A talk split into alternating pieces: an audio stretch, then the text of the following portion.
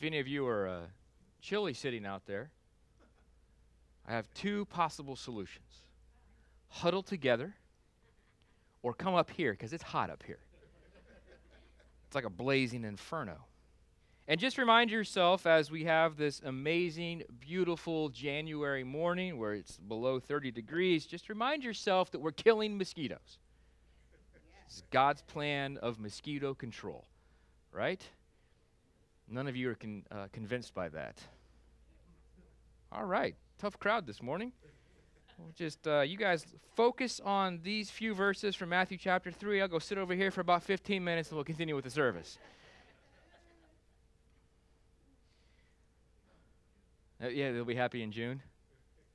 Ain't nobody got time for this, right? January 6th is a special day in the church calendar. It marks the end of the Christmas season, and it brings us to, into a very brief period that revolves around Epiphany. Has anyone ever had an epiphany? Yes, good. Fantastic. Thank you. At least Claudia is awake. And Eddie, I heard you chuckle. Fantastic this morning.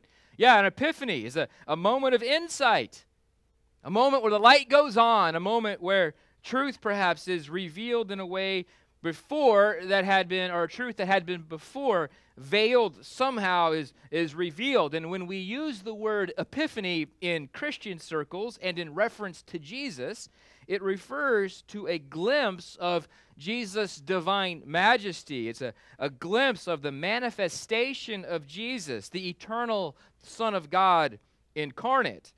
Uh, often, the, the connected gospel readings uh, of the visit of the Magi, the baptism of Jesus, and, and Jesus' miracle of turning water into wine at the wedding of Cana, here we see glimpses into just who Jesus is. We're given glimpses into the identity of the child that was born and whose birth we celebrate at Christmas. We're given glimpses into the identity of the man who lived and died and rose again.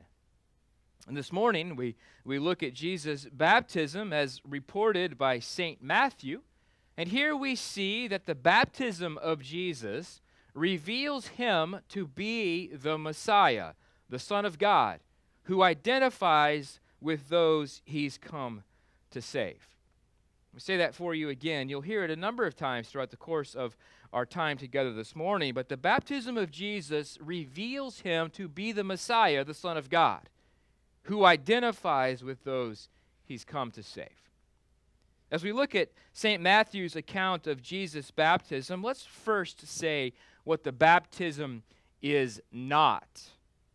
This whole event is not about Jesus' ontology. It's not about his being or his person or his essence. There is an old heresy, an old false teaching that said Jesus became divine at the moment of the baptism. There's this old bad teaching that's rejected as heresy where it says Jesus was adopted as the Son of the Father and infused with a divine essence. That's not what this is about. Jesus, the incarnation of the eternal Word, was the Son of God from the moment of conception, truly God and truly man. As our Nicene Creed states, Jesus was and is the only Son of God, eternally begotten of the Father, God from God, light from light, true God from true God, begotten, not made, of one being with the Father. This means this means that when Jesus was conceived in the womb of Mary by the power of the Holy Spirit, he was divine, of one being with the Father. And this means that when Jesus stepped into the water to be baptized by John, he did so as God from God, light from light, true God from true God. The person Jesus was and is the enfleshment of the eternal Son of God. He was and is both fully God and fully man. And the baptism didn't have anything to do with that ontology, that being, that essence. It has rather everything to do with vocation and identification. Again, this is epiphany. This is an unveiling of the reality that lies behind, so to speak. And the baptism of Jesus was a necessary event, even. Jesus himself said to John the Baptist that it must be done to fulfill all righteousness. This simply means that God the Father required it, and so the perfect Son, Jesus, obeys. But why? Why is it necessary? If Jesus is indeed uh, the, the incarnation of the eternal Son of God, why is it that he goes into the water, comes back out? Why is it that the Spirit descends and the voice from heaven speaks? Well, Matthew doesn't actually describe the baptism, baptism itself. You notice that? It just says it happened. He didn't talk about how uh, John took uh, Jesus into his arms and plugged his nose a little bit and dipped him back into the water. It doesn't say that John took a picture of, of uh, and dipped into the Jordan and poured it over his head. It doesn't say anything about how the baptism actually occurred. It just says that it happened. Matthew's focus is actually on what happens after the baptism. And because he focuses his attention, he focuses ours upon what happened after the event. And in the events after the baptism, Jesus is revealed to be the Messiah, the Son of God. Starting at verse 16 of Matthew chapter 3. When Jesus was baptized, immediately he went up from the water, and behold, the heavens were opened to him. And he saw the Spirit of God descend upon him like a dove and coming to rest on him. Two things happened after Jesus was baptized. The first was that the Spirit of God descended upon him and remained. This is both what theolog- theologian Geerhardus Vos has called real equipment for Jesus to be the Messiah, his vocation, his mission, his job, and it is a precursor to Pentecost, the outpouring of the Holy Spirit. In the Old Testament, the, the prophecies that are often considered to be messianic uh, those prophecies talking about God's special agent of redemption referred to that agent receiving and having the Holy Spirit in a special and unique way for the purpose of doing that which God gave him to do. And I'm thinking here of a passage like Isaiah chapter 61, or a passage as Betts read for us this morning from Isaiah chapter 42. Isaiah 61 begins, The Spirit of the Lord is upon me because. And this is the passage that Jesus took and applied to himself as he preached in the synagogue of Nazareth that Luke records for us in the fourth chapter of his gospel. Isaiah 42 specifically states, Behold, my servant, I have put my spirit upon him, as Betts read for us this morning, to do these things. And so here, after his baptism, we see Jesus receive the Spirit of God precisely to do that which the Messiah was to do in fulfillment of prophecy, in order to complete the vocation the Messiah was to have, to accomplish those things God sent him to accomplish. And by the way, Jesus himself says in Matthew chapter 12, If by the Spirit of God I cast out demons, which indicates to us that Jesus needed the Holy Spirit in this way to do that which the Messiah was supposed to do to cast out demons, as Isaiah 42, Isaiah 61 talks about bringing sight to the blind, preaching good news, healing the broken, proclaiming liberty.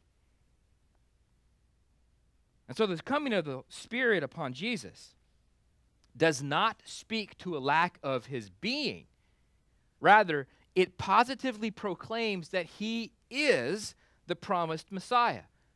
Come in the power of God to work for the people of God.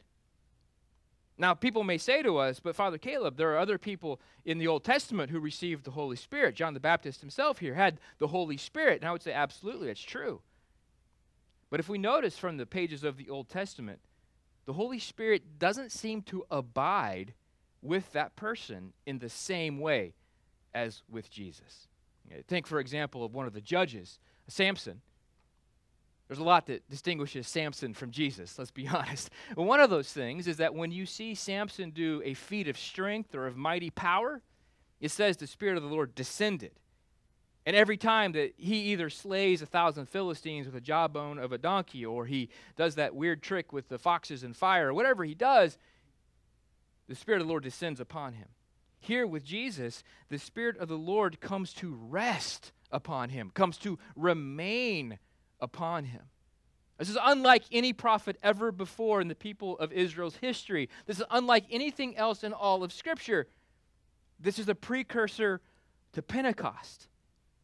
Let's remember that John the Baptist said, just in verse 11 of Matthew chapter 3, I baptize you with water for repentance, but he who is coming after me is mightier than I, whose sandals I am not worthy to carry. He will baptize you with the Holy Spirit and fire. And so the coming of the Holy Spirit, yes, anoints Jesus, marks him out to be the Messiah in God's specially appointed way, but it also marks Jesus out as the one who will baptize with the Spirit. In this precursor to Pentecost, Jesus is marked by the reception of the Holy Spirit. It sets him apart as the one that John talked about the one who comes to baptize with the Spirit and with fire. The Spirit that he gives out, then, he has received.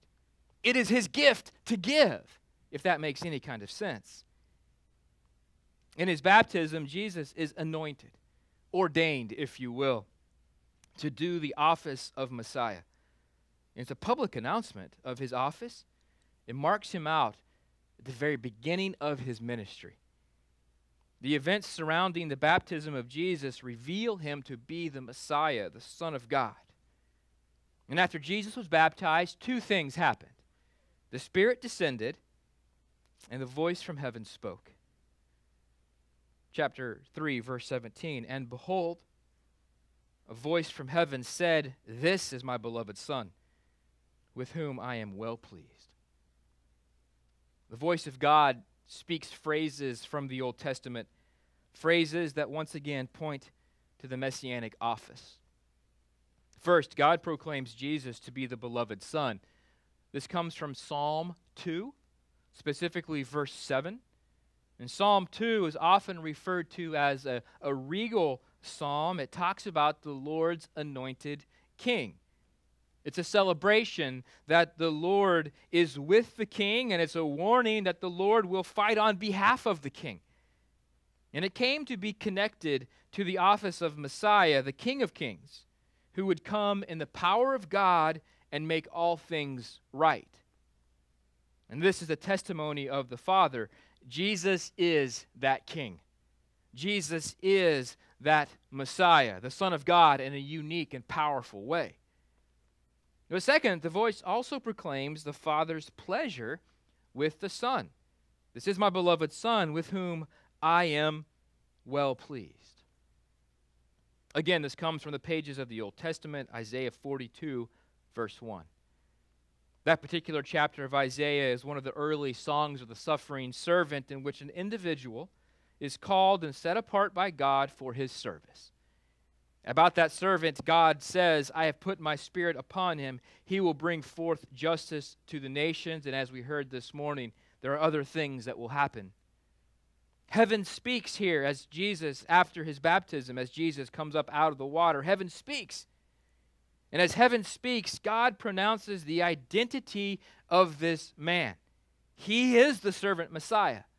He is the one anointed with the Spirit to do the work of God in and for the whole world. He is the Son incarnate, Jesus, and God is happy with him. God is pleased with the Son. The Father takes delight in Jesus he gives his stamp of approval upon the Son. He commissions him to ministry. He initiates the public phase of his life, and this is proclaimed in the hearing of the crowds. The events surrounding the baptism of Jesus reveal him to be the Messiah, the Son of God. And there's just one more thing. Well, there's lots more things to be said, but this morning, for our time, there's just one more thing to be said. In the baptism, Jesus, the Messiah, the one anointed with the Holy Spirit, the Son of God, in this unique and powerful way, this Jesus identifies with those he's come to save. The conversation between John and Jesus is actually pretty enlightening, I think. Matthew has only one verse. Verse 14 Jesus has come down from Galilee to the Jordan to see John. Uh, I think it's St. Luke that puts this within the context of other people also coming to be baptized by John. And John, we're told, would have prevented him, saying, I need to be baptized by you, and do you come to me? Just think about that for a second. John the Baptist, one who Jesus will say, among uh, all of men, no one is greater than John the Baptist, right? John the Baptist recognized the reality of Jesus. He recognized that Jesus had no sin of which to repent, and thus he had no need to receive the baptism that John offered. In fact, John knows himself so well to realize that in the face of Jesus, this righteous and holy prophet of God recognized his need. There's a role reversal here. John says, Hang on now. I'm not going to dunk you or sprinkle you or pour upon you. You do that to me. I need your baptism. And yet Jesus was baptized. Notice that. Jesus was baptized. Jesus said, Let it be so now, for thus it is fitting for us to fulfill all righteousness. Jesus' baptism by John is not about Jesus repenting of sin, it's about him identifying with sinners. It's about him identifying with the people of God. Oftentimes in, in, in church language, in church ease, in Christianese, we, we often state that Jesus, when he died upon the cross, did so in the place of sinners, identifying with sinners, and in St. Paul's words, becoming a curse, that, and that he was made to be sin. It's what we call vicarious or substitutionary atonement. Jesus dying in the place of those he represented and identified with. And how does that re- relate to Jesus' baptism? Well, at the very beginning of his public ministry, Jesus walks into the water to identify with those he's come to save. Geerhardus Vos again calls this an expression of Jesus' vicarious relation to the people of God. Jesus, in his baptism, endorses John's ministry, places himself within the stream of God's work. He identifies with the people. The point is that it isn't just upon the cross that, that he connects himself with sinners, but that he does so even at the very beginning of his ministry. And that, I believe, is the glory of the incarnation. That true God from true God, the eternal Son of God through whom all things were made, taking up the flesh of his creation, was made like his brothers in every respect, as the author of Hebrews writes, so that he might become a merciful and faithful high priest in the service of God to make propitiation for the sins of the people. This Messiah, this Son of God, in a unique, special, set apart way, who receives the anointing of the Holy Spirit, does not skate through life untouched, unfazed by life. Rather, he comes and he gets his hands muddy. I dare say he gets his hands bloody as he works as a carpenter, drives nails puts together beams. He probably had splinters in his hands. Here, he walks into the water to so identify with his people that they can say about him, He's one of us. What glory to behold! What grace to receive! What a God who creates, and who redeems. We've said this morning that the baptism of Jesus reveals him to be the Messiah, the Son of God who identifies with those he's come to save. But so what? What difference does it make? Well, it makes all the difference in the world. Can I tell you that? It makes all the difference in the world. You see, in all of human history, and in all of the attempts to answer the cosmic questions of meaning and purpose and salvation, only Christianity has this good news. Only Christianity has this gospel. Every other world religion endorses a glorified self help program or deliverance through some far removed, disinterested deity who makes demands from afar, which is really just another version of self help, only with a bloated sense of guilt. Only the gospel of Jesus offers a Savior who is God Himself and thus able to forgive, and has come into His creation to live as perfect man and thus able to pay perfect penalty. Only the gospel of Jesus offers a Savior who is the Messiah, the Son of God, and so identifies with those He's come to save that He becomes one of them in order to do all that is necessary for life and salvation. You must not have heard me say all that. Thank you.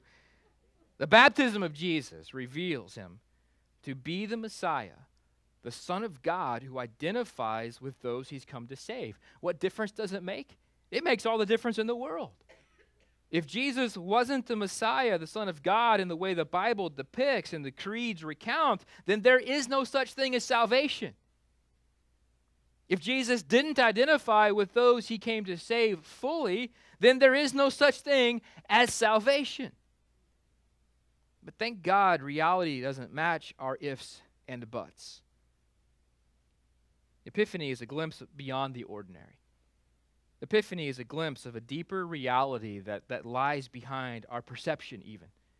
The baptism of Jesus pulls back the layers, so to speak, where we see the reality that lies beneath the surface of this carpenter from Nazareth, this man Jesus. And there we find the Messiah, the Son of God, who's come to save. I've said this to you in the name of the Father, and the Son, and the Holy Spirit. Amen. Let's stand together. Ah, I see that our front projector has died again. It must not like the cold either. That's exciting.